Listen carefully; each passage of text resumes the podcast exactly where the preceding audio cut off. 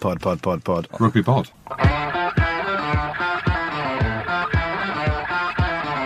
Hello and welcome back to the Rugby Pod. I'm Andy Rowe, Big Jim and Goody are with me as usual. We'll be looking ahead to the third round of action in the Six Nations this weekend, discussing the best of the Premiership and the URC, and we'll be having a chat with Wales legend Jonathan Davies about all the goings on in Welsh rugby. Settle back, enjoy, and make sure you're subscribed on Spotify. This episode is brought to you by Jiffy Lube.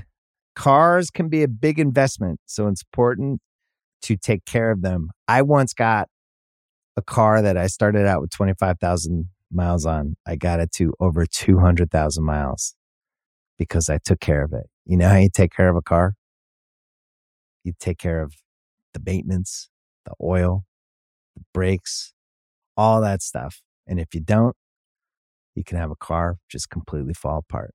When your car needs maintenance, head to Jiffy Lube. They provide automotive excellence at speed.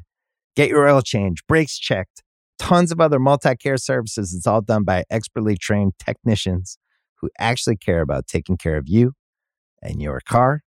Jiffy Lube, car more. To find coupons and start an instant online estimate, visit jiffylube.com. This episode is brought to you by Atlassian.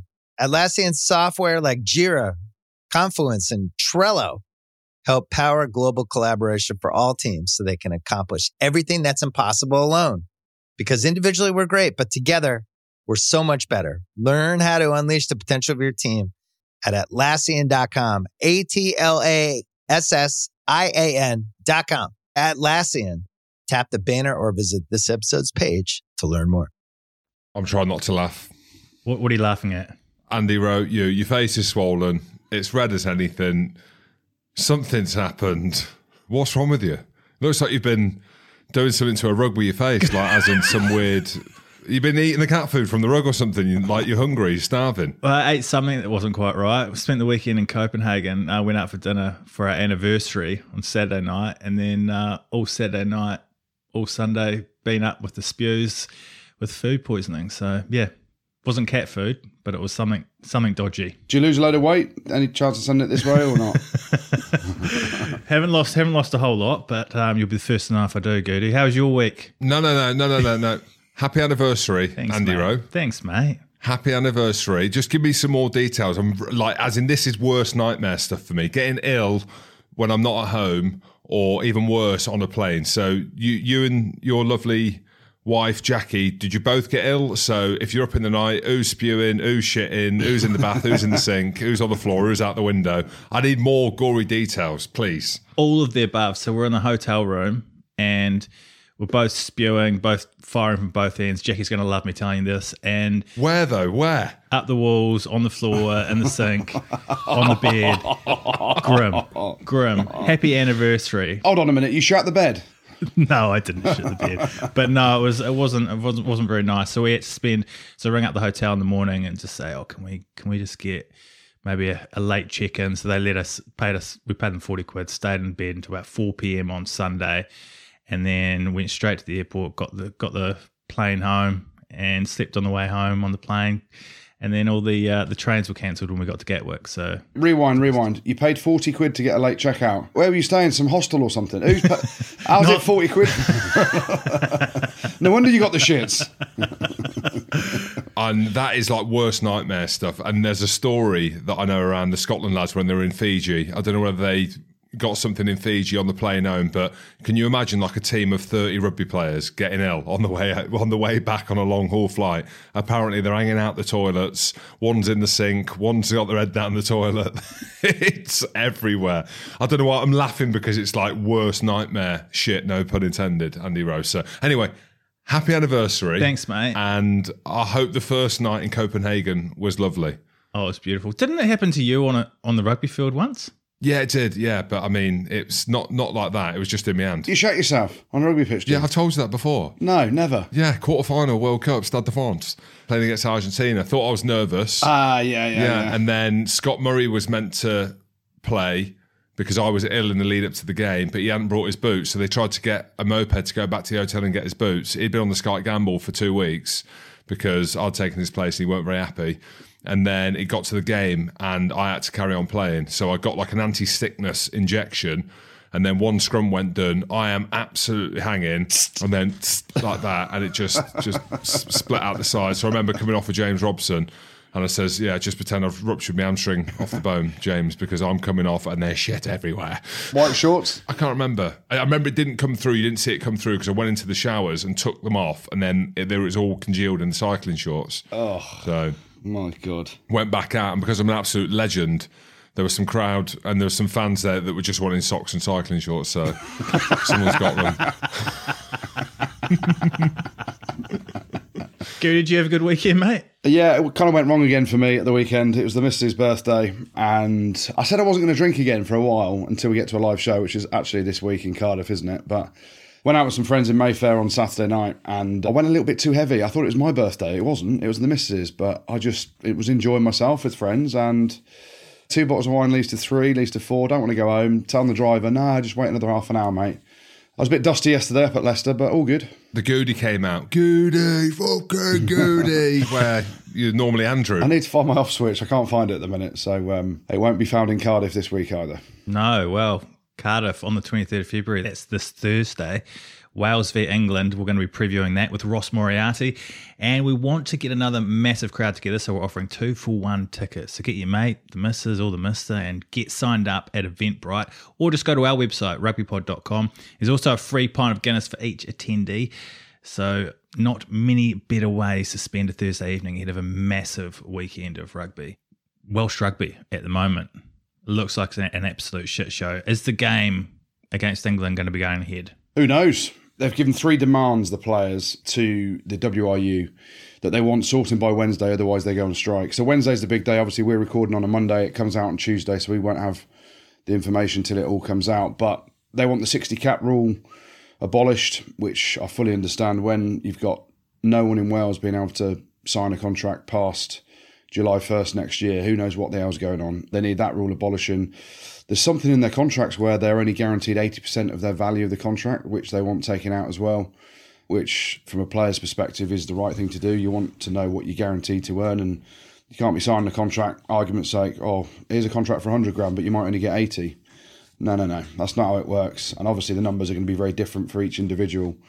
And then the third one is getting a voice on the board in terms of the decision making process around the professional game in Wales. So, three demands. The WRU would be absolutely crazy, stupid, ridiculous, call them anything you want, to not agree to those three things. Let's not forget, it is a game about the players. And ultimately, if they do go on strike this weekend, it will cost the WRU about 10 million quid by all accounts. And the reputational damage around missing a, a Six Nations game and everything that goes with that, the WRU have got themselves in absolute knots here. And poor management, ridiculous leaving it so late to sign the, the deal to get the funding for the four regions, which leaves the players in limbo. And it's, it's an absolute disgrace. But hey, this is rugby union at the minute. It's run by cowboys and none more so than in Wales. What drama, though? But it's horrible, though, isn't it? When you think about it, it's hmm. absolutely horrible. It is horrible. And I listened to Alun Wyn Jones and Warren Gatland's press conference.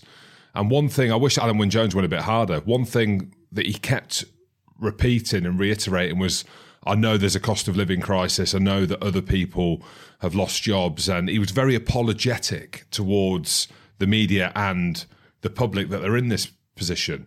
Mate, you don't need to be apologetic at all. Like you're giving your body, you're giving your your lives, not as in in terms of life or death, but in terms of your whole being to the game of rugby. And you've got no idea what's going on. You're on a sinking ship. This isn't something that's just happened like that. It's you could feel it was coming. And Wales, being as successful as they were, without being horrible, has papered over the cracks of years gone by, and it's just come to a head, hasn't it? Like there's a few th- things that Goody said there. The 60 cap rule has to go. There's no doubt about that now. Like with Scotland, we've got two pro teams, and we don't do it like that. To be fair, I think the Premiership should do the same thing. I, I think players should be able to go and play wherever they want to play and earn as much money as they they can because it's a professional sport, it's a dangerous sport. But there's that part of it as well. The whole thing needs a shake up. You look at the attendances, and this will be the argument, right? Is like, how is it sustainable to pay some players half a million pound a year when you've got 2,000 people in a 40,000 seat stadium, Ospreys, or Scarlets, or Dragons, or Cardiff? it's beyond drama. It's like it's so messy. I couldn't even imagine being in that situation. And some of the players are coming out that you read that are in the Wales camp that they're taking antidepressants and stuff to get through this time and you know this turmoil at home because people deal with it in different ways right? Not everyone gets paid six figures 100 grand a year 150 grand 200 grand. A lot of these players will be on 40 50 grand a year less. And they've got no idea what they're doing. Imagine going into a game down to South Africa to play against the Lions or the Bulls and you're getting absolutely annihilated in the tackle. And then you get caught wrong you rupture your ACL you're out for a year. You imagine getting on that plane home. You've got no idea what's happening. You wouldn't get a contract. They'd be like, we can't contract you. Looking at the WRU, can you guys see any glaring mistakes that they've made on the road to getting here that could have prevented this? Well, look at the back office. Look at uh, the stuff that's gone by over the last few months with the allegations of assault and sexual misconduct in the offices. So there's clearly some deep rooted issues, right? Both culturally, historically, and it's rearing its head in all different ways, isn't it? So I'm not close enough to it to know what has really, really gone on. Obviously, you hear rumours. We know people that are involved in some of the teams and people high up and agents, and you hear all these different things. But there's some deep rooted issues. And the Welsh team being as successful as it has been has papered over them cracks, hasn't it? And from where I look, and again, it's comfortable in my office. I've got a job. You know, we do a podcast. Everything's all rosy. It's easy to say they need to get rid of a team or two or merge all the teams. What do you mean get rid of the Dragons, Jim? You're horrible. Actually, out of all of them, it looks like, apart from them losing, it seems the most sustainable one. I don't imagine their salary cap is that high. There's a nice little setup down at Rodney Parade. They've got a cool name in the Dragons. Hold on.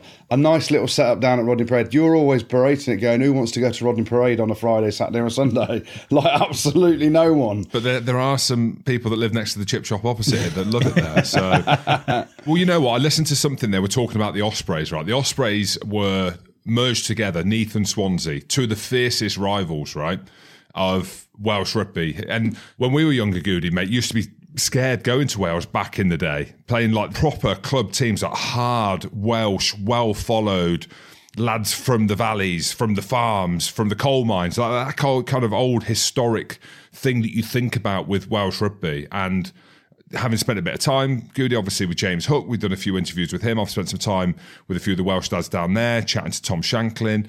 That that foundation and that heartbeat of Wales, it's gone. What a shame.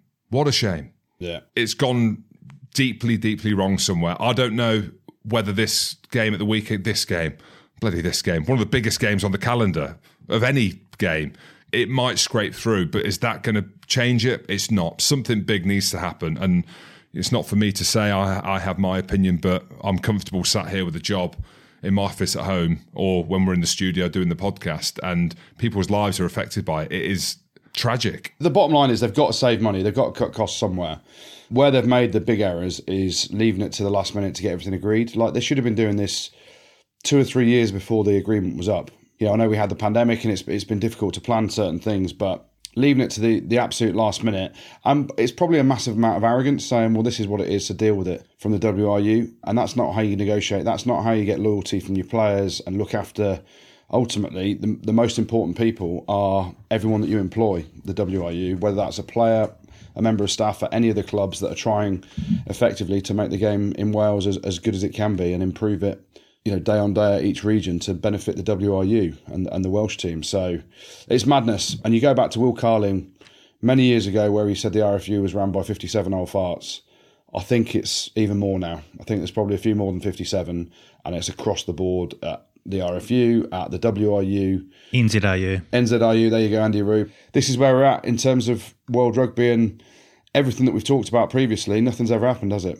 Well, we can get an inside track on what is going on across the Severn Bridge now. Wales legend Jonathan Davies joins us. How are you, mate?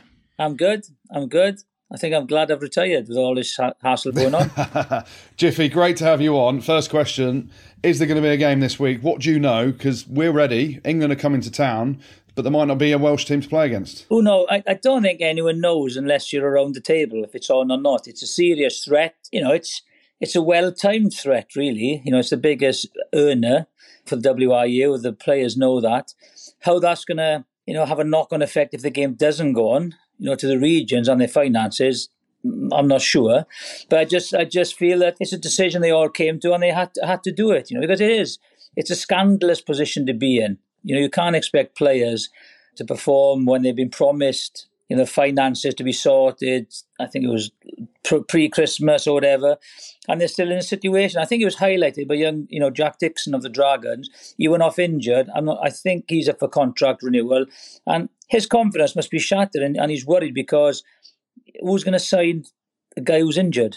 I suppose you know it's it's it makes it harder. So they're serious about it, and hopefully they can get all get around the table and get it sorted ASAP. Really, so you know because everybody wants the game to go ahead, and I'm sure all the players would. But unfortunately, they, they've they've been caught up in this situation. You know, it's just, it's not a great reflection on on Welsh rugby in the WRU, and they've they've had a kind of a disastrous last couple of months. What's your gut feeling, Jiffy? Yay or nay? We're recording on Monday, so yeah, I, I think it'll go on. I think gut feeling, everybody wants it to happen. Hopefully, this will be put to bed, and because everybody wants it, you've got to have a business plan. The region's got to know where they are. The players got to know where they are, and you know, we've always been told just concentrate on your rugby. That's all the players want to do, but they can't do it because of you know the, the financial situation. I try and look at things normally from both sides. I'm 100% behind the players here in terms of what they're asking for, which I don't think is too much, especially the three things they're sort of trying to get pushed through before the, they call off the strike. But what's your take on it from someone that's at the heart of rugby in Wales, has been for years, and understands both sides of the coin, I'd say? Yeah, I, I can understand. I, I think, Andy, the problem is the union don't trust the regions, the regions don't trust the union. I don't think the regions trust each other. So that's always been an issue. When you've got kind of five parts to this, they, sh- they should work in harmony, you know, for everyone to, to get better because they need the grassroots, they need the regions, and then all of a sudden you've got Wales. Okay, so for me, I, I just think that it's the union's fault that it's come to this. I think they had to try and nail it down, you know, ASAP. And I can understand that maybe the regions have squandered the money. I think I do think that players across the board now, not only in Wales, I think they've got to look at players' salaries. When you get clubs like Worcester and, and Wasp going through, then you've had Leicester. They needed a cash injection, didn't they? You know, it's it's not sustainable. So, you know, they got to look at contracts, and players will go, "Oh, yeah, but why are we taking a cut?" Because for the longevity of the game, they have to and, and have realistic, realistic kind of salaries. And I don't know how that's going to work. Whether they go anyone on existing contracts, you know, you see that out, and then from when your contract's up, then you've got to look at realistic salaries. So, what they need first and foremost is a trust between the, the lot of them. I don't even know what Gatland's going to be doing. Is he staying? Is he going to be a rugby director? But what influence is he going to have over the regions? The regions won't want him to come in because he's an union rep. So this this is an this is an opportunity for me to have total reform you know, on, on finances, on the rugby, on the culture in the WRU. You need a CEO to run the business, and you need a, a, either a CEO or director of rugby to run the rugby because we, we've been failing the youngsters. I'm looking at it now, and we haven't got strength in depth in anybody. And I, and I do blame, you know, coaching at the lower level. When you get to a, a, a region standard, first, first class standard, you shouldn't have to be taught how to pass or how to kick or how which tackle to, to, to use in a, in a in a tackle. I think we failed the youngsters coming through as well because we've neglected, you know, the finances at um, at grassroots and, and age group rugby. Watching the interviews uh, last week, the press conference with Warren Gatland and Alun Wyn Jones, uh, maybe I've read it wrong from what I saw, or I'm reading between the lines, but it looked like Gats was really frustrated with the situation, obviously, but it seemed like there was a frustration with Alun Wyn Jones and the players. Uh, is there a bit of a split or a divide, do you think, between the coaches and the players or not? Did I read it wrong? He's not in a good position, and maybe you know he shouldn't have said the things that he said because no matter how you say it or what you say, people are going to read into it differently. You know, some people are going to go, "Oh, he doesn't support the players." You know, he does. He's not cutting his salary. But I think he's sympathising with the players to be in this position. But unfortunately, his role is to get the best team on the pitch on Saturday against England, the biggest game. So, you know, he's, he's caught in a very, very difficult position. I think he's a player's a player's man. I think so. He, I think he supports everything the players do, but he's caught up because the union are paying him. So it's a very difficult situation for him to try and keep, you know, everyone happy. Yeah, it's really difficult. And one of the ones I wanted to ask you about, it's come out today. You mentioned about the young lads and, and failing the youth coming through. One of your brightest stars, Joe Hawkins, has just signed for Exeter Chiefs, and that and that's been announced. How does that sit? Because ultimately, you know, is that all purely to do with the lack of a deal being struck and him being able to sign a deal with the Ospreys? I think so. He must be of contract in May. He's playing for Wales. His stock is high. I'm sure the Ospreys didn't want him to go because they brought him through. But all of a sudden, because of the situation he's under financially, he's got to look after himself. And you're going to go, right, if they do scrap the 60 cap rule, he goes over there, he can play anyway. So it's all about timing. You know, if you're, if you're in, if you've got another year to go to your contract, it's not too bad because it should get sorted. I know saying that, it should get sorted. but um, you'd be okay the thing is, it's got to have a little bit of common sense on, on the finances of the game because I, I, just think that they've had a good time. The players have done well out of it, and rightly so. Because you know, if I was a player, I'd want to get as much as I could. But looking at it realistically, I moved on when I was playing for for Widnes because they went into administration. They they and they said, "Look, Jeff, we can't afford you. You've got to go." So I, I said, "Right, okay." All of a sudden, look at another club, and off I went. So it, it does happen in sport. When you look at the regions, and I'm going to pick one out in particular, Jiffy Ospreys. Do you think they'll be around in two, four years' time? And I say the Ospreys because they were so big, and I look at the lack of crowd for such a big team. I just don't know how that's sustainable. No, you know, if, if you get if you look at the sixty cap rule, if you look get the finances and have, and have a plan, then you can have the benefactors coming in and say, okay, look, the benefactors can maybe buy two marquee players forward and the back. I don't know, just but you've got to look, you've got to look at it all, at, at everything and see where they are. The Ospreys maybe are the more vulnerable because you've got Llanelli, which covers all of, of West and kind of North Wales. Then you've got Cardiff, you know, the capital city. The Dragons are owned by WRU. That's another story. So the Ospreys, have, they've been the real, you know, they've been a a proper region, I suppose. You know, they've been Neath and Swansea and Maesteg and Bridgend and Aberavon. They would look at the most vulnerable maybe if they cut them down to to three. But then saying that, the union could say, look, get rid of, of dragons. And are they going to cut it to three? Are they going to keep it to four? Are they going to are they just going to get East and, and West Wales? Unless you round that table and you've got you know the finances and, and everything in front of you, and work out what's best for everyone. It's, I think it's very, very difficult to kind of to guess what's what's going to happen. What would Jiffy do? That's the question. I'd like to keep four, right? Because I, I think there's enough talent in Wales. If they cut it to you know three or two, then the Premiership has to, you know, really be looked at. You've got the Premiership, which is the jewel. They've said the jewel in the crown. It's just been a waste of time they don't know what they're doing. You know, do they want to win it? Is it for development, or the young players aren't getting enough games? We'll check them in the Premiership. So you have to look at it and say, right, what's best for rugby? How do we develop the youngsters? How do we play them? But I still think there's, there's enough talent in Wales for four teams, but it all depends on on the finances. I don't know what you boys think, but the salaries that the players are having, I, I don't, I don't think it's sustainable. Is that, do you think that's the case as well, and it has to be looked at? Well, I, have I've said that, and I agree with what you're saying, and I want players to earn as much as possible. But yeah, Jim, Jim thinks they should get paid even more and more and more, and then the game completely goes bust, right, Jim? Well, I think they need to consolidate. I think there's too many teams trying to do the same thing. I think you should let the teams that want to spend spend, and if that means you've got teams full of superstars, and then you've got a level underneath, or you can tier players. So if you're a British and Irish Lion, you get paid X, you know, say 500 grand a year. You can be a marquee player, but I just think there needs to be like a standard contract level and then that way it's clear. And also know what you're getting paid. So we know what players are getting.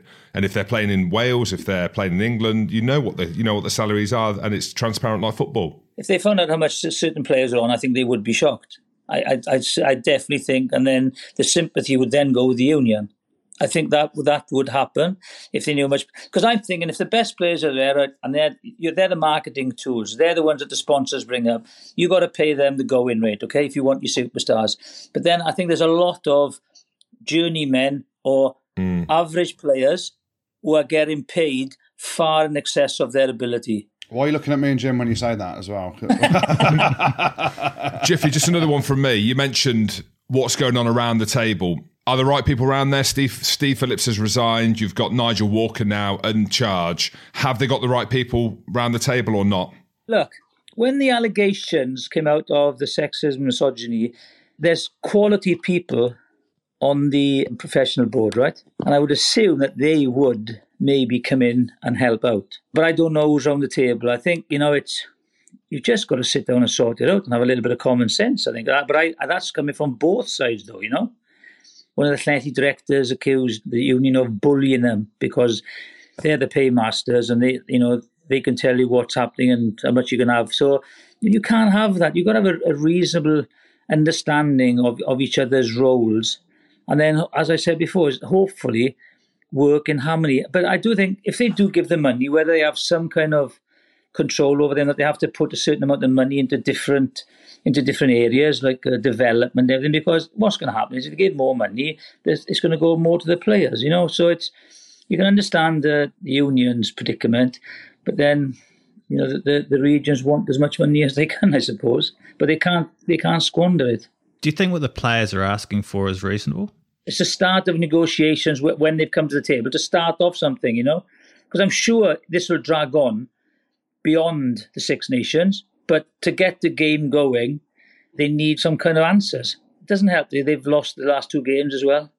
But you know, it's like social media. There'll be support for them, support against them, and it's just, it's just a shambles at the moment. That's that's the only word I can describe it. It is a mess for everyone. I'm sure the, the union don't want to do this in the middle of the Six Nations. They don't. Oh, it's do it. embarrassing. Yeah, it is embarrassing. You know, when the likes of Wasps can go, when the likes of Worcester can go, and, and Leicester. Leicester's a brilliant club with big support, great board, great sponsors. You know, they're full houses all the time. And if they're kind of struggling with cash flow problems, you can't imagine what the other clubs are going through. And it's the benefactors again that kind of lump in again and say, right, okay, we're okay. What if the benefactors just walk away? The game dies. That's it. The benefactors in Wales have been amazing. But without the benefactors in Wales, you wouldn't have you wouldn't have professional rugby in Wales. And yet you know, they they give some kind of points in to move forward. That takes a mickey out of the, the benefactors a little bit. You know, they're not dull people. They're you know they're experienced business people. Who, it's a hobby, yes, you know, for them, but they're not going to squander money and the, and, and the way the union are treating them. So again, it's a little bit of respect and common sense on both sides. Hopefully, we'll we'll get through this. Jiffy, you sound like the man to get in there and fix it all. Get around the table. I think it's sometimes you just need a little bit of straight talking. Everyone's scared of saying things. It's got to be a lot of straight talking, some, some give and take on both sides, and have a plan. so most businesses, um, uh, you know, people have plans, but this doesn't seem to be any plans. Yeah, very true, very true. Let's park that for a minute then, Jiffy. Let's talk about if the game does go ahead, which we all hope it does, where are Wales at the minute? Obviously, Gats came in, everyone expected to see a big bounce in terms of performance. You know, they've played two, lost two. Obviously, against Ireland, the best team in the world, they had their trousers pulled down a bit, but up in Scotland, they had their trousers pulled down again. Where do they go? Do they go young? Do they go back to the old boys? Does he have a mix? What does Gats do? It was madness, really. You know, we'd lost against Italy, we'd lost against Georgia. We were in a winning position against Australia, and we threw that away. And then all of a sudden, you know, Gatland comes in and there's false optimism everywhere. Oh, yeah, we'll beat Ireland. I think, hang on now. You're talking about a side who brilliantly coached, right? The regions are going well over there. And they've just beaten New Zealand in their own backyard, right? So I was thinking, where's this come from? Only because of Gatland. So I kind of felt that they'd lose to uh, to Ireland. Scotland, it all depended how Scotland bounced back. And, they, you know, it's just the lack of patterns and plays and tactics that I find that we don't go through the phases. Ken, I feel sorry for Ken Owens. He carries, you know, all the time. He gets battered and he gets up and goes again. He gets battered. So I think everyone's got to share share the workload now. You know what it's like when you're playing on the, on the attack. That's all you got to do is make the defence make decisions. And if they make the right ones, fair enough, you've had a go. If they make the wrong ones, you maybe go through and score, right? And but we're not actually asking any questions for defences. We go a few phases, Dan Biggar gets back in the pocket, and we kick it. So that's been the frustration for me, not having lost. We have, we don't know what style of play we're playing, and we don't execute anything. So yeah, they played with a lot of heart, but I think selection is huge for this weekend. I think Faletau's got to come back. Maybe Tompkins goes in at 12 with, with George at 13. the Gloucester flyer comes in, Zammit, he's got to come in. But the thing is, we don't get that. We got nice back three, but we don't use them. And the way, and I'm looking at it, that's Wales with England against Italy. I didn't understand their tactics where they went one or two phases into the 22, they kicked. Okay, if it comes off, fair enough, it's a try. But that if they, if they come with that, that against Wales and, and and be static, Wales just love a dogfight. And if that's the case, I think Wales will win. He's believing. He's back. Jiffy's back. Sold it to me. going to Italy or going to France, right? I, I, think they could lose both of them, right? England at home and the way England are playing, it plays into Welsh hands, I think. But if they go through phases and they ask questions, then England, you know, are the better side. But if they don't and they kick possession away, then I think Wales will win. It'll be a dog. It'll be. It won't be the prettiest game if Wales win. Let me tell you. Is Dan Biggar still the man to lead your side around the park? That's a big question, isn't it? Unless unless he engages with his centres and the opposition, I think I think you have to go with someone else. Really? Oh, Jiffy. I love Dan. Right, Dan is. If you want anyone to play in your team, he's your man. You know, he played well in Northampton. He played with the Ospreys. He's a big character and, he, and he's a winner. But at the moment, I can't see him engaging with his centres. There's no options. If you watch that triangle with Scotland and with Ireland, but also they haven't got the forwards to tip off as well. The forwards have got to carry these days. You can't just lumber up and down like a dumb like a dummy runner all the time. You've got to be able to you know get involved in the plays. And and if you look at that Irish James Lowe's try, which wasn't a try, if you look at it, they they're brilliant. What, they do is with Faz and uh, Easterby and Catt, it's like a, in rugby league. All right, two two plays, hit the fifty, hit the thirty, whatever, and they know a plan is on you could read it for this for that. I think it took one in, two drives in. When the ball came out, quick little pod out to Sexton. You had Marnie and a prop there as ball players, and then you had James Ryan in the full back position.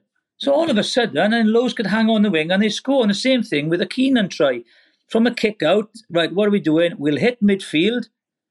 Everyone knows his job. Bang, little run around, prop passes inside. Keenan's up the middle. And you could see that plan was on because you had four supporting runners with him. So it's a, it's a rugby league two in, get the field position, get a play on. Even the Scottish centres, you know, Tuipulotu, he's he's a bit of a ball player now.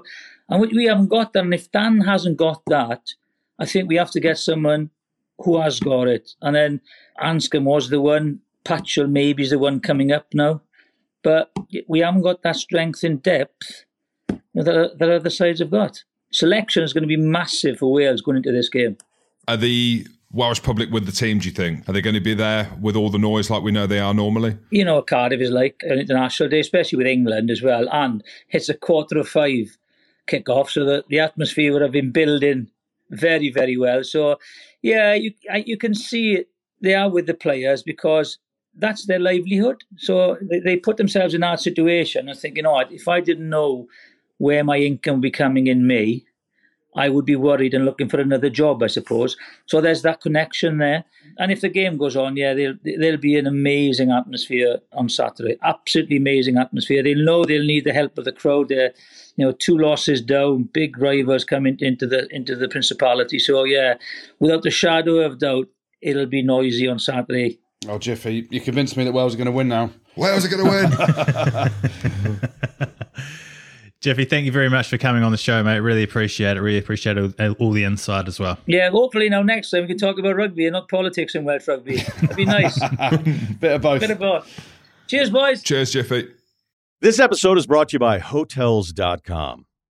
I was traveling internationally last year. I was in Mallorca. I didn't know the island well. I said, let me head to the north, head towards the water. Let me go on hotels.com and see what they have available. Something preferably on the beach, maybe even a gym. Not only did I get those things, there was a kids session with exercise, gymnastics in the water, pony rides, a train. It had everything, and I didn't even want any of those things. But at least I knew they were there just in case I changed my mind. And now finding the perfect hotel has never been easier thanks to the hotels.com app. Whether you're looking for a family friendly, right, all inclusive or a relaxing spa weekend, you can find exactly what you need and compare hotel prices, ratings, and amenities side by side. So start planning your next getaway and find your perfect somewhere in the hotels.com app.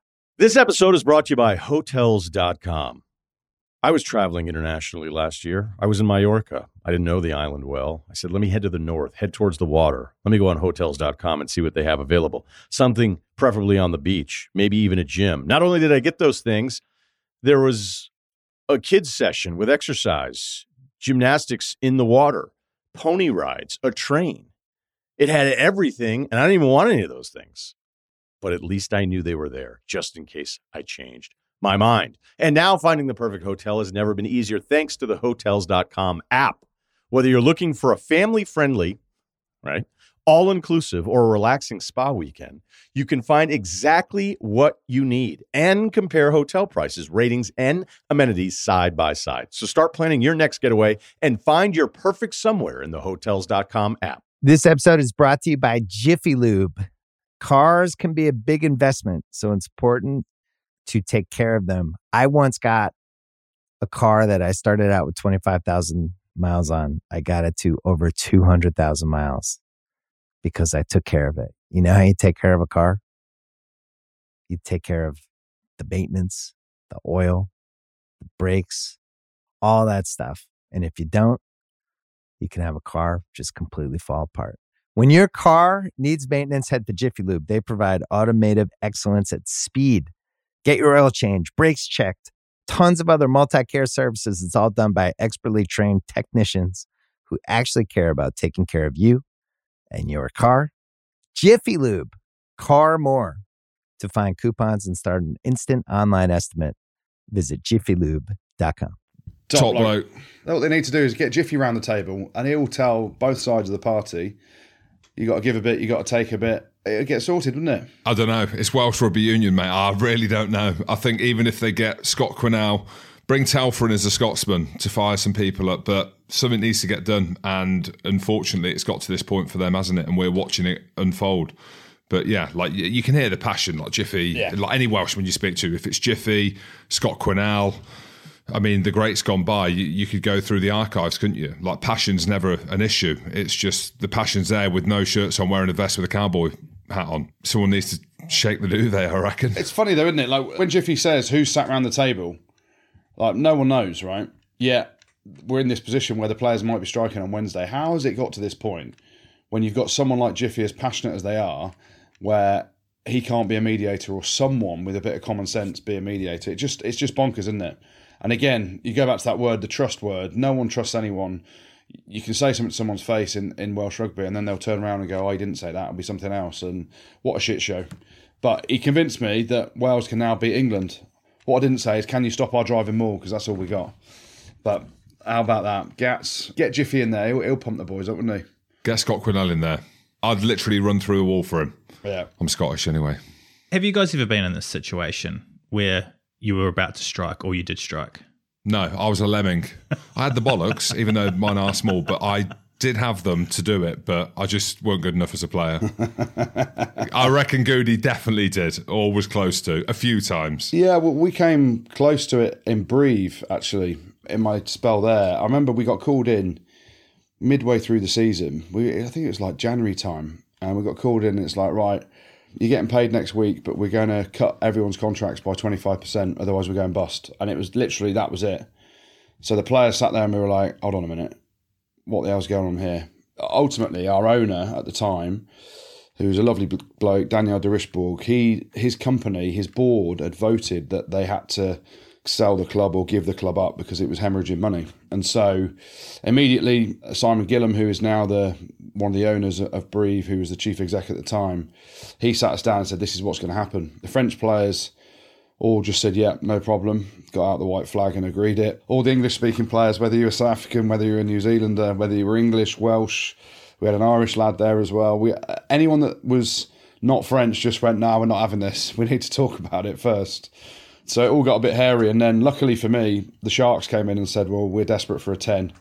So we'll take up your contract. So I was like, lads, I'm out of here. And we're seeing that now around everything that's happened this season for Wasps and Worcester players. So horrible position to be in, but ultimately, I get it from every side because rugby for a long time now has been writing checks they can't cash across the board, and that's a big issue. Whereas at some point you wake up and go, "Shit, we can't afford this anymore. We've got to do something about it." But also you want players to earn as much as they can. But money doesn't grow on trees, as my mum and dad always used to say to me.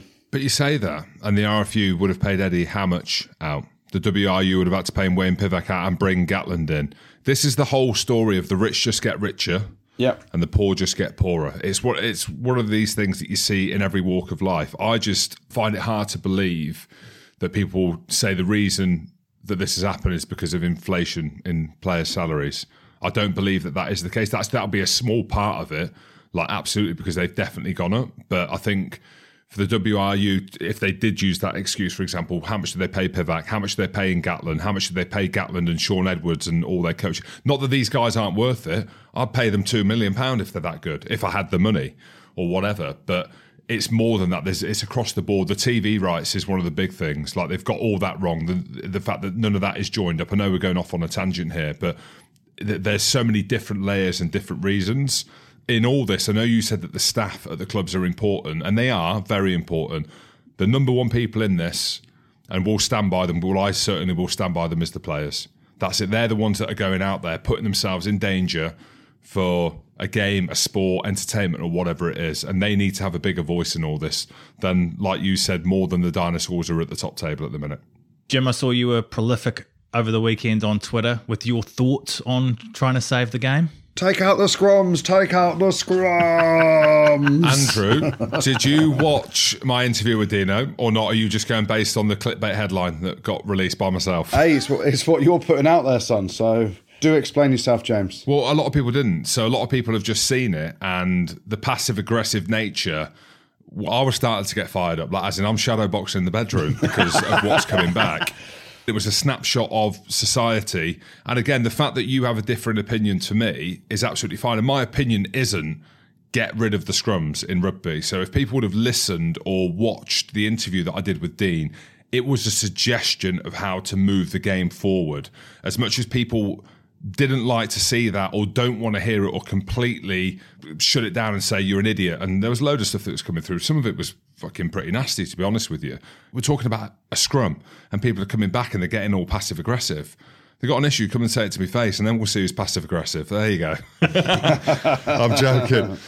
Me and Dean Richards had a had a conversation about it, and one of the, the discussions is whether or not people like it or not is how you improve the game of rugby. And Goody, I'll be interested. in This is something we haven't spoken about, but there needs to be a shift, right? And chatting to Bernard Jackman last week, he spoke about the Ireland France game, one of the best games that we've seen in the Six Nations, maybe ever. I wouldn't go that far, but it's one of the best games we've seen. Had five scrums, and that didn't come into it. I know that South Africa won the World Cup off the back of a scrum.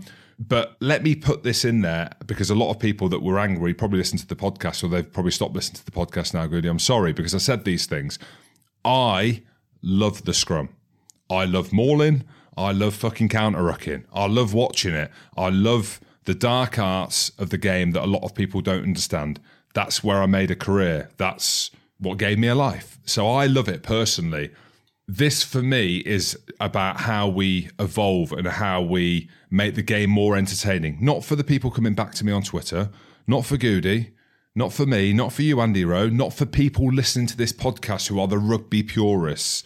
This is about the next group of people coming through and getting them involved to watch the game of rugby. And I think sitting through a game where you're watching in the stadium or you're watching on TV and you're watching something that you have no idea what is going on, the referees half the time make the wrong decisions. Us as pundits, when we're commentating or whether we're passing judgment on it, most of the time we're wrong as well.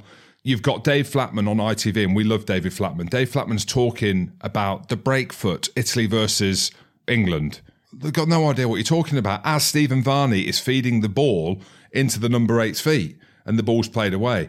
It's a suggestion of how we speed up the game and we take out any of these unknown things that people who were trying to bring into the game, casual fans, that was my point. It wasn't get rid of the scrums full stop. It was a suggestion and a thought provoking subject of how we move the game forward. And there's loads, like there's people there saying about no subs, or you, listen to the guys on BT Sport and Austin talk about get rid of them all.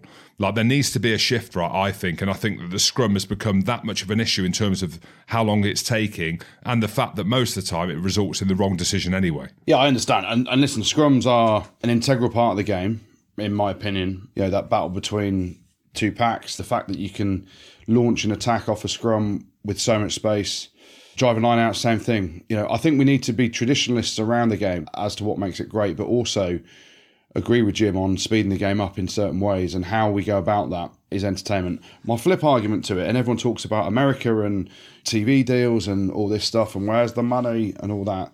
The most watched sport in America is the most stop start game you've ever seen in your life in the NFL. It is a 60 minute game played over four quarters, which takes about 15 hours because it's so stop and start and there's so many nuances to it, but it works there. So, from my perspective, there's ways of growing the game and there's ways of speeding the game up, and some refs are unbelievable at it now.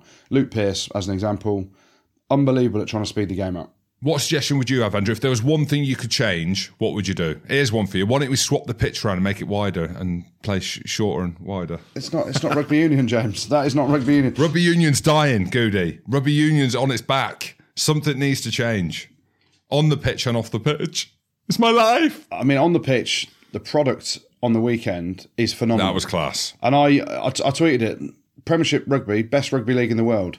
Can't say rugby league. People are going to get confused if you say rugby league. It's the best league of rugby union in the world, James, in terms of how it's played, the excitement, the comebacks, the fact that now there's 11 teams and a lot of them can beat each other, how competitive it is. So the product on the field is amazing. It's just off the field, there's loads of issues around how clubs are run. Take the Worcester example. The administrators have allowed Atlas, led by Jim the Tool O'Toole and James Sandford, to have control of the club, yet they haven't even passed the fit and proper persons test with the RFU. So, like, this is the thing. They have. They haven't. Andrew, they've got a tweed jacket and they've got a boat shoes. they have passed it There you go. with flying colours. So it shows the shit show that is rugby union at the minute off the field and how it's run and what a mess it is and everything needs aligning off the field. The one law I'd change on the field is the maul law. So whichever team goes forward in that maul where it's a held up tackle and it's a maul, yeah, whoever's going forward should just get the scrum if it collapses or you know if it comes to a standstill. That might speed the game up a little bit because it might attract people to throw more people into the maul, James, and have more people like your good self who could maul it to the cowsheds and back, and that creates space elsewhere for more people like myself to find the space with a pass and have some speed on the edge for players like Mike Brown at 37 years of age to just rock up and play super well after 11 months. Let's have a look at what's happening on the field then, because hopefully we've got a big game to be played at the Principality this weekend. Where's the game going to be won and lost between England and Wales, lads? Two teams that are struggling. Two teams that are in transition. Two teams that I'm not bothered about because we have got France in Paris. Um, but I really don't know. Good. I don't. I don't see how Wales win this. But I've said that. How many times have I said that? If you would have stitched all that together, producer Rob, how many times have I said You've basically just given Wales the victory by saying that Wales can't win it because you, you clown, you've always written them off. Then they win the Grand Slam, then they win the Six Nations or whatever. Now you've just said it deliberately so they beat England. You horrible man, Jim. You're English. Never forget your roots. I've done it on purpose. I'm quarter English and you're a bit Welsh, so I'm your bit of Welsh because we're doing this together. So backs against the wall, everything that's going on. I don't know how Wales win it, but you can see them winning it because of the emotion and the drama and everything in it. If it does go ahead, I think the energy and the atmosphere, and I hope the public come out to support if the tickets aren't ridiculously overpriced. I know there's another issue with that, but trying to stay positive and try and build up the game imagine the energy and the atmosphere and the emotion from the players as well. Like imagine the build up that they're going to have, not just as players, but as their families, the coaches, the fans. I, and it's always an unbelievable game, isn't it? But it will be electric if it goes ahead. And the quicker the WRU come out and say, "Listen, we've heard what the players say. We, you know, we're happy to agree to those terms," that can build the emotion in the whole of Wales around.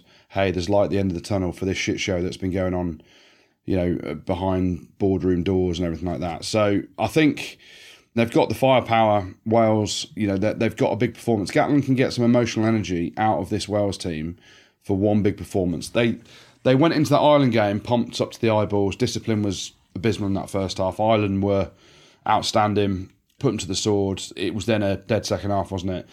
You go up to Scotland, you're in the fight. You know, if Rio Dyer catches the ball just before half time, you've got a different team talk at half time. You, you're perhaps ahead up there, and then you can play on emotions a bit in the second half. But Scotland was so good in that second half, they took them to pieces. When England go to town in Cardiff, there's a whole new level of emotion that comes out of the whole of the Welsh public. They really hate us. And that'll be inbred inside the players as well. The physicality that they need to bring. What did you say? What did you say it would be? I said inbred in them. They're not inbred, James. Andrew, these subtle things that you put, you're, a but you're also a smart man. Like you are a smart man. You know what you're doing. so, yeah, I mean, where does he go? Does he bring Faletau back in? Alun Jones? Ken Owens, obviously, as captain at the minute, Tipuric, or do you go with the youngsters, or is there a blend? I think there'll be a blend. I think people are crying for Owen Williams to start ahead of Dan Biggar, which I think is madness. I, I like Owen Williams, good player. He didn't have a club a few months ago, and he's played well for the Ospreys, but this is Dan Biggar we're talking about, one of the most competitive players you've ever seen in that 10 jersey. So I think for Wales, what do they need to bring? They need to sort their discipline out. That's the main thing. And there's a line between the passion and the energy that Gats can give them to go and try and dismantle an English team that, let's be honest, an English team that's we're finding our feet. We're, we're trying to understand how to play the game. You know, there's question marks around. What we can do is drive a fucking maul to the cowsheds and back. So don't take out the maul because we're good at that. James, is that, is that going to be the next thing you're going to say? Take out the maul and the scrum. Never. The way we played against Italy, tactically, would be the right way to go down to Cardiff in that first half. Looking at how Scotland and Ireland beat Wales, the pace that they played at Scotland in that second half, the energy that they brought in attack, the the speed of ball at the breakdown, you know, winning the collisions, uh, and then profiting from playing against a disorganised defence who are on the back foot. That's what England need to look to do, and we're going to go down there, no doubt, with the same game plan that Steve Borthwick always employs, which is driving lineouts, box kicking, playing a big territorial battle to try and push Wales back into their own half and force them to play from deep. And it will be a real tactical battle that whoever kind of blinks first around making an error in their own half from trying to run it out. And you can see certain players will have more energy to do that than others. Discipline around that. And discipline isn't just giving penalties away at the breakdown. Discipline is sticking to your structures and how you play. And England will go with a, a pretty simple game plan and try and take them on up front with a solid kicking game and a force a pressure game on, on a Wales team that have played two, lost two, and played two and lost two pretty convincingly as well. Do you see many changes that Borthwick's going to bring in? Tom Curry, Courtney Lawes. Tom Curry definitely in. Well, he was good. He was good, but then how good was Jack Willis when he played? He was pretty much the best player on the field at times, Jack Willis, and he took him off early. Uh, listen, Tom Curry is a wonderful talent, and he was very good at the weekend. I can see him being in the mix. Courtney Lawes, someone you got to remember, he ain't playing any rugby, has he, Courtney? No, he won't come straight back in. He might be on the bench. Yeah, I can't see him being back in the mix. It's great to have around the place. I think Chessum's played really well.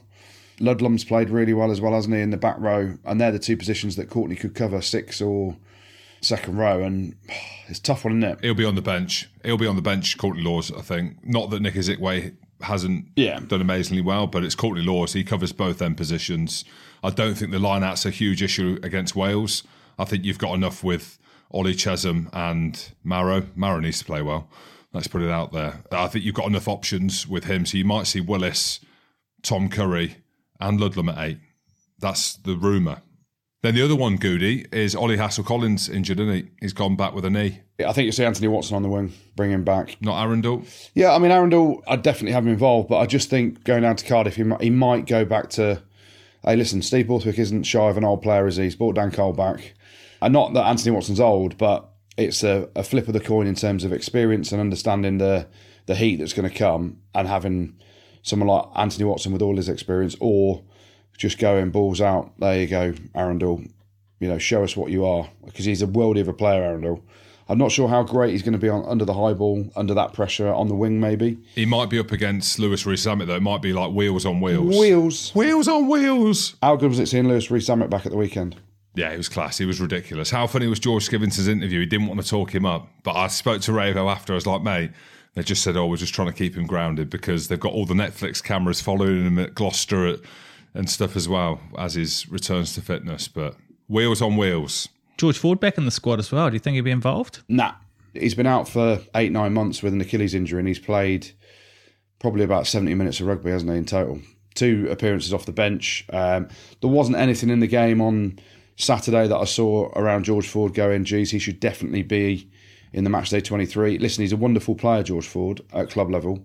And he's got a, he's had a big international career. I just don't see George Ford in, in any sort of form or position to say, hey, pick me or put me on the bench But then again, I just said it before about experience. He likes experience, and you know, could he put George Ford on the bench and drop Marcus Smith? Why would you think that, Jim? I don't think that, but he no, he does like George Ford because all the whispers and the rumours coming out, and the Northern affiliation. What, what are you on about? He's going to favour a Northerner over someone that's from London. What? All right, Jim. I know you want to get into the weeds on this one. Scotland, France. They're taking 30, Jim. Who France are? Mate, France are all right at the minute. They're at home. Scotland are taking 30, I reckon. Absolutely no chance. We are so much better than taking 30 points. Now, look at Goody, he's just like, as in writing that down so I can get you next week. The greatest Scotland team ever. This is our year. No, then no, no. If both teams play as well as they can, then France are eight points better than Scotland. If we say it frankly, right, in terms of the quality of players that they've got. But France aren't playing that well. Their back row, who I'm a huge fan of Ollivon and Gregory Alldritt, who's just all right at the minute. It's just all right. They're not playing as well, France. It's there. It's clear to see. But it's France, and we beat them there two years ago. So they're going to be motivated. Like Bernard Jackman said, didn't he? He's like, it's probably not a bad thing for France to refocus their minds going into the World Cup. The fact that they've not been completely on it. But Scotland, we have I said we're good or not? Have I said we're a good team? This is our year. This is our year. If we beat this one, we are on for a Grand Slam. So I don't want to put any pressure on the lads, but this is it. This is the biggest game ever for us because. Here we go. Ever, ever. ever, ever, because two weeks after that, we've got Ireland at home, and that is the Grand Slam decider. That is not just the Grand Slam decider, it's the Triple Crown decider. So, yeah, a big, big game for us. If both teams are on fire, France will win, but we might get them on an off day. They've not been as good, and we've been very good at times, but we've also got a lot to work. Look at me. We, we've got bits and bobs to work on, you know? We're not the finished article. The question mark around Scotland is always they've had big performances, but then there's been a flop somewhere, hasn't there? And with France, they were average against Italy, just sort of squeaked past Italy. They played reasonably well in that humdinger of a game against Ireland, but you also know that at some point they've got a monster of a performance in them as well, haven't they? With the quality they've got. So I do worry for Scotland that they'll find it this weekend. But I also look at the Scotland team and go, they've got big cojones around them in- terms of how they've fronted up against England physically, what, what they did in that second half to Wales after they were under the pump in that first half a bit, weren't they, against Wales? And physically, they're a completely different beast, I think, to Scotland teams of old, even though they had one of the greatest ever, most physical ever Scots in the second row in Scott Murray for years. So, I meant you, Jim, obviously. But yeah, you can see all sorts of results in this one, can't you? It's so hard to predict because France could be really good. If they're hot on that day, you know, they know they've got to win to try and stay in the comp. They've also got to sort themselves out. Imagine Shaun Edwards this week. Like, he'll be chomping at the bit. George Turner, who? Kyle Steyn, what? Who? These are fucking South Africans in a Scotland jersey in disguise. so he'll get motivated. I can see Scotland winning. I really can on on the form they're at and what France have shown so far in the first two rounds. But I can also see a twenty point victory for for France as well if things don't click for Scotland. And that's the beauty of the Six Nations, isn't it? You know, Scotland are up there mixing it with their play two one two. Of course, they've got a chance of the Grand Slam. You know, which to some people sounds crazy to say, but respecting them for what they've put out there in the first two games, where they're at with the squad, how comfortable they look with each other, and how they're playing. uh, Obviously, the relationship between their most important player and Finn, and you know the rest of the, the group, but also with Gregor, it bodes well for Scotland. But you also know at some point they could um, put in an underperformance, which could be very costly over in France. So I'm going Scotland to lose by 12, James. Oh, okay. So it's not 30. Just a little bit of light analysis, if I may.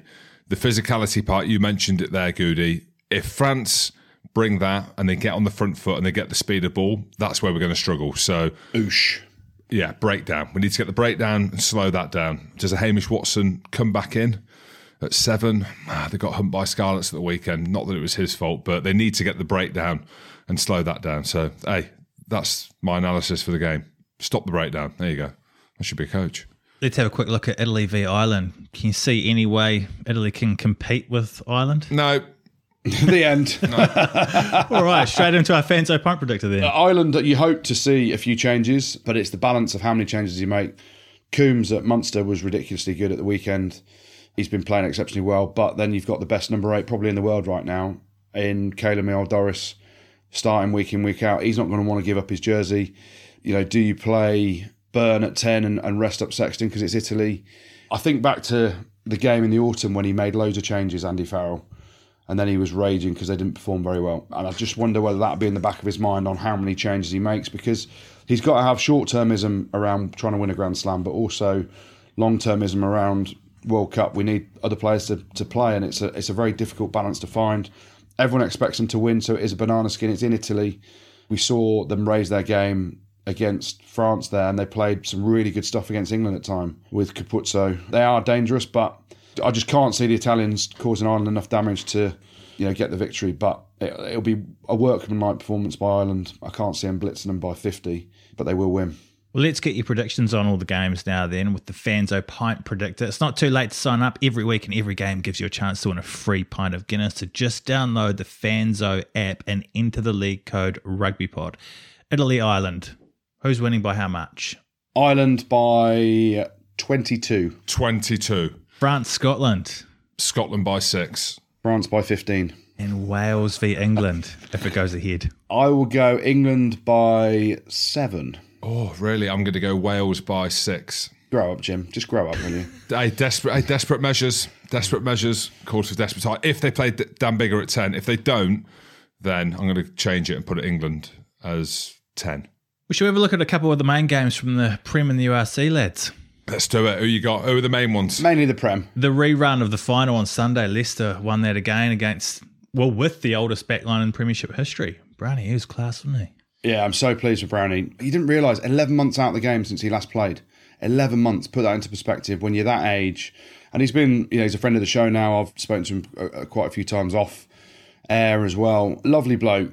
And to see what it meant to him, two things. Obviously, you know, he, he got quite emotional thanking his missus and everything, and then he put himself in the same bracket as LeBron James and uh, Tom Brady as well um, in terms of go-ats. But like, listen, he was he was outstanding how they look after each other and how they train and look after their bodies is a testament to why they can perform at the top level. And for someone to do it after 11 months out is phenomenal the way he did. And ultimately, he's a Harlequin playing for Leicester against Saracens. He's always going to get a bit more out of himself playing against Saracens because of that history there as well. But he was, I thought he was wonderful in every facet of the game it wasn't even a token gesture that he got man of the match. He was the best player on the pitch. Yeah. That was it. And you think about who was on the pitch in terms of the quality across both teams. Saracens had a few changes, obviously, because of the England players missing. Leicester exactly the same, but there was still quality out there. And Mike Brown was the best player on the pitch. Some of the try saving tackles where he knocks the arm of Van Zyl as well, try saving intervention that he had there. I actually can't believe how good he was in that game. Yeah.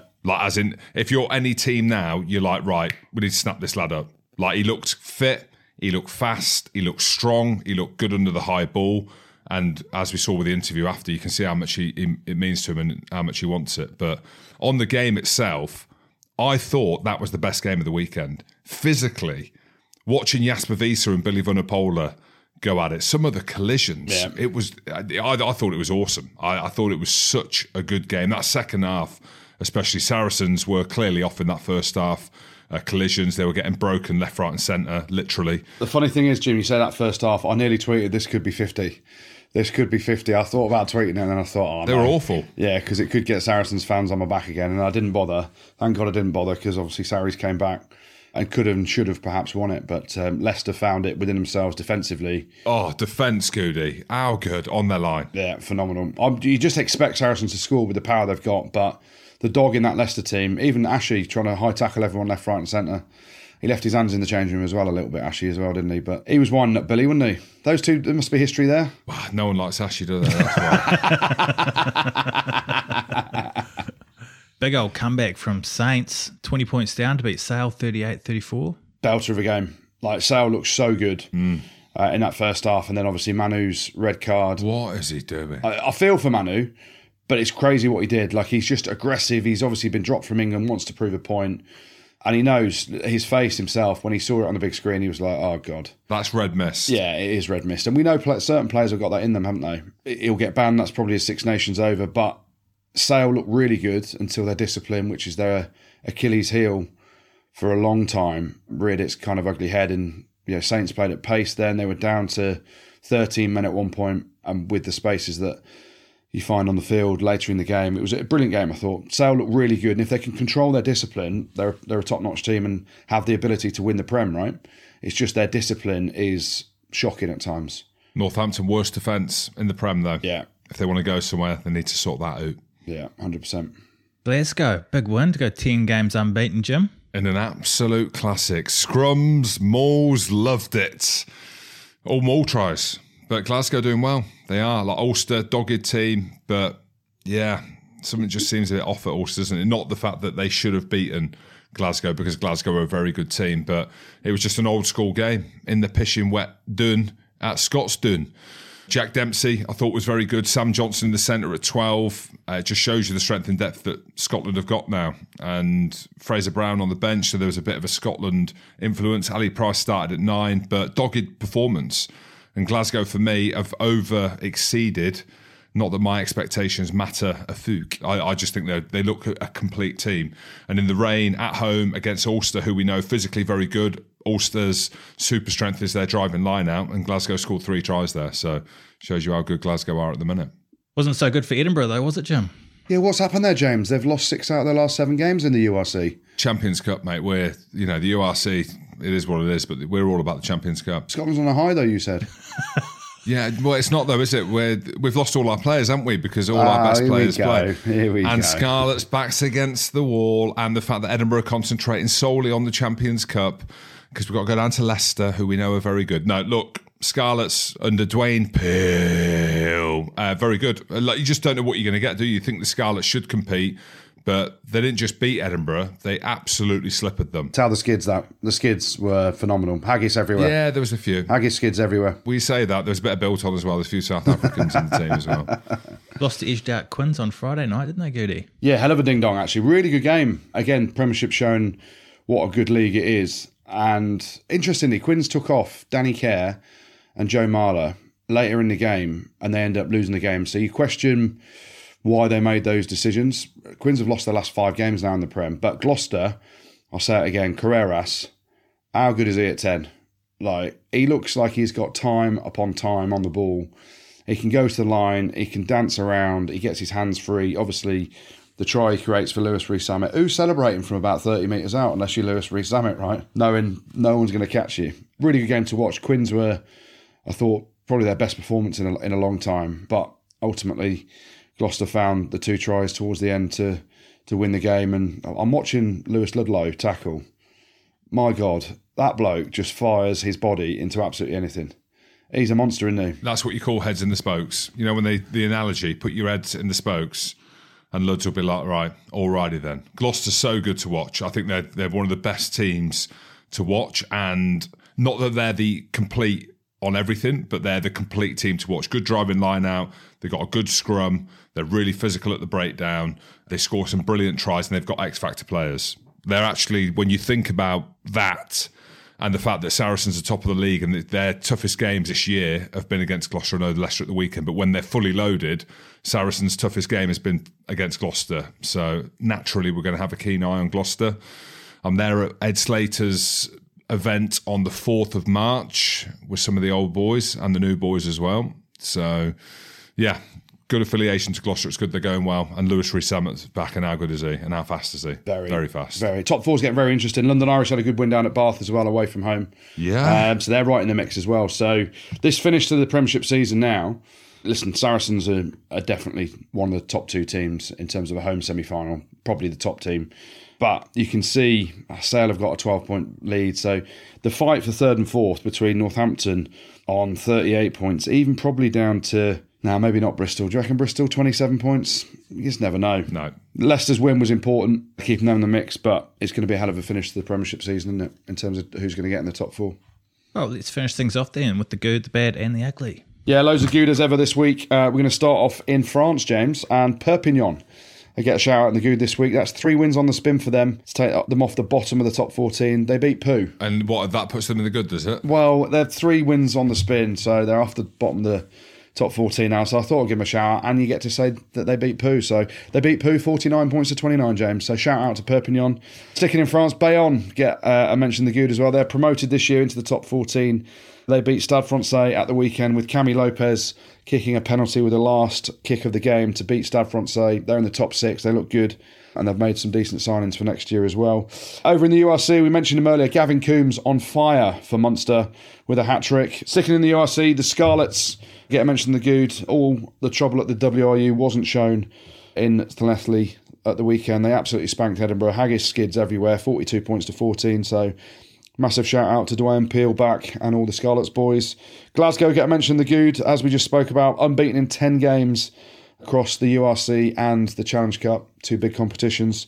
But they beat Ulster 17 points to 11 in the rain at Scotstoun. So uh, big shout out to those boys. Sticking in the URC, the attendance for the Bulls against the Stormers and the battle Yeah. between Jake White and John Dobson.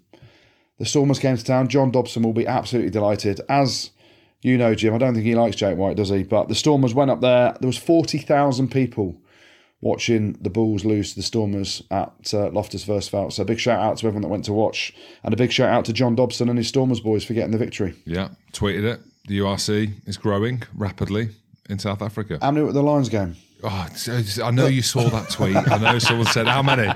How many? 10? I think there was 1,363 people. Who knows? Oh, not that he's written it down.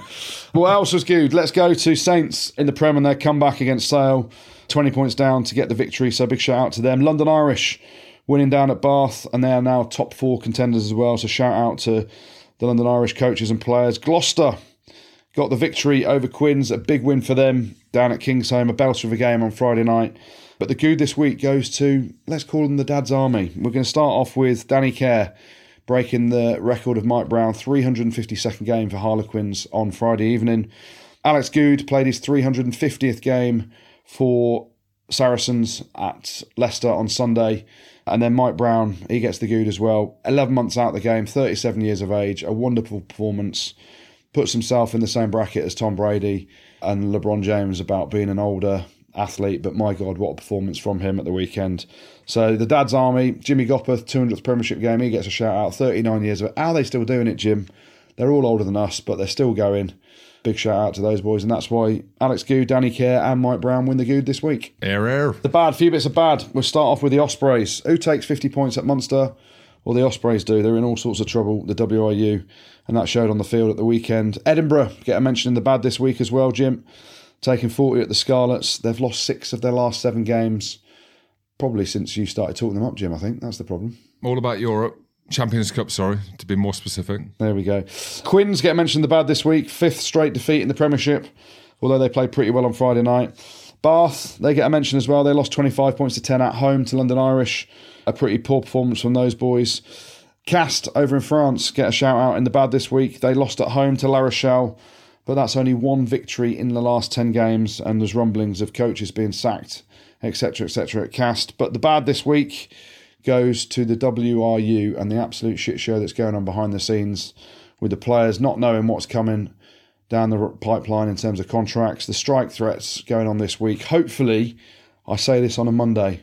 Hopefully, if you listen to this on a Wednesday or a Thursday, the WRU have come to their senses. They're getting the bad at the minute because when they listen to this, they all give Alun Jones, Ken Owens, Dan Biggar everything they want. The 60 cap rule will be abolished. The guaranteed 100% of salary will be in there as well. And they'll get a, a voice on the professional game board there. And we will see Wales against England this weekend. And hopefully, The Dragons winning. no, I don't Oh, think, no, sorry. No, I don't think that's going to happen. So the WRU get the bad, but you've still got time to react, ladies and gentlemen, and sort the shit show out that is Welsh rugby at the minute. Then the ugly, we're going to start off with Sergio Parisse, your mate, Jim. See that? No, I've read it. I didn't see There it. There we go. Well, I've watched it as well. Red card for a tip tackle for Toulon against Toulouse, and he tip tackled Barassi, or Brass. Call him what you will, Jim. Brass rat. What else was ugly? Uh, Manu Tuilagi and his flying forearm to the throat of Tommy Freeman.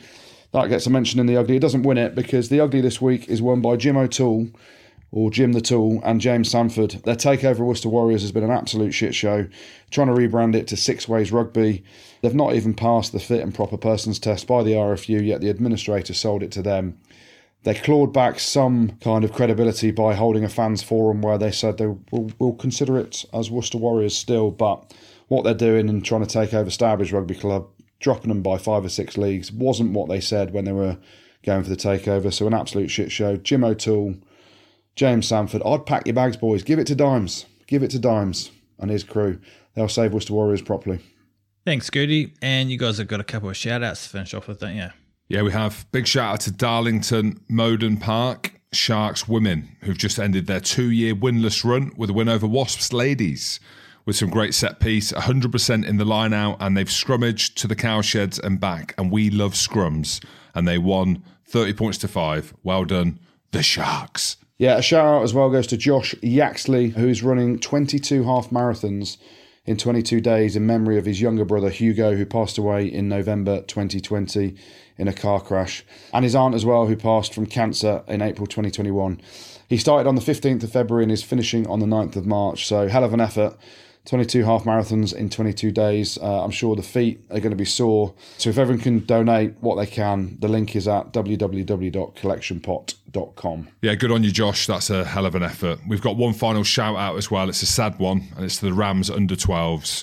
They lost their coach, Spencer Jenkins, to COVID just over a year ago, which was obviously a huge loss to everyone, especially his wife, Becky, and rugby mad boys, Sam and Josh. At the weekend, they played a memorial festival with the Rams taking on Bracknell, Reading, and Tadley, which was a fitting memory for a great man. Thanks, Jim. Thanks, Scooty. Thanks, producer Robin. Thank you very much for listening. Don't forget to sign up for our live shows in Cardiff, Dublin, Belfast, and London on our website, therugbypod.com. Just check us out on YouTube as well. And make sure you've subscribed on Spotify. Rugby Spot. Spotter pod, pod, pod, pod, pod.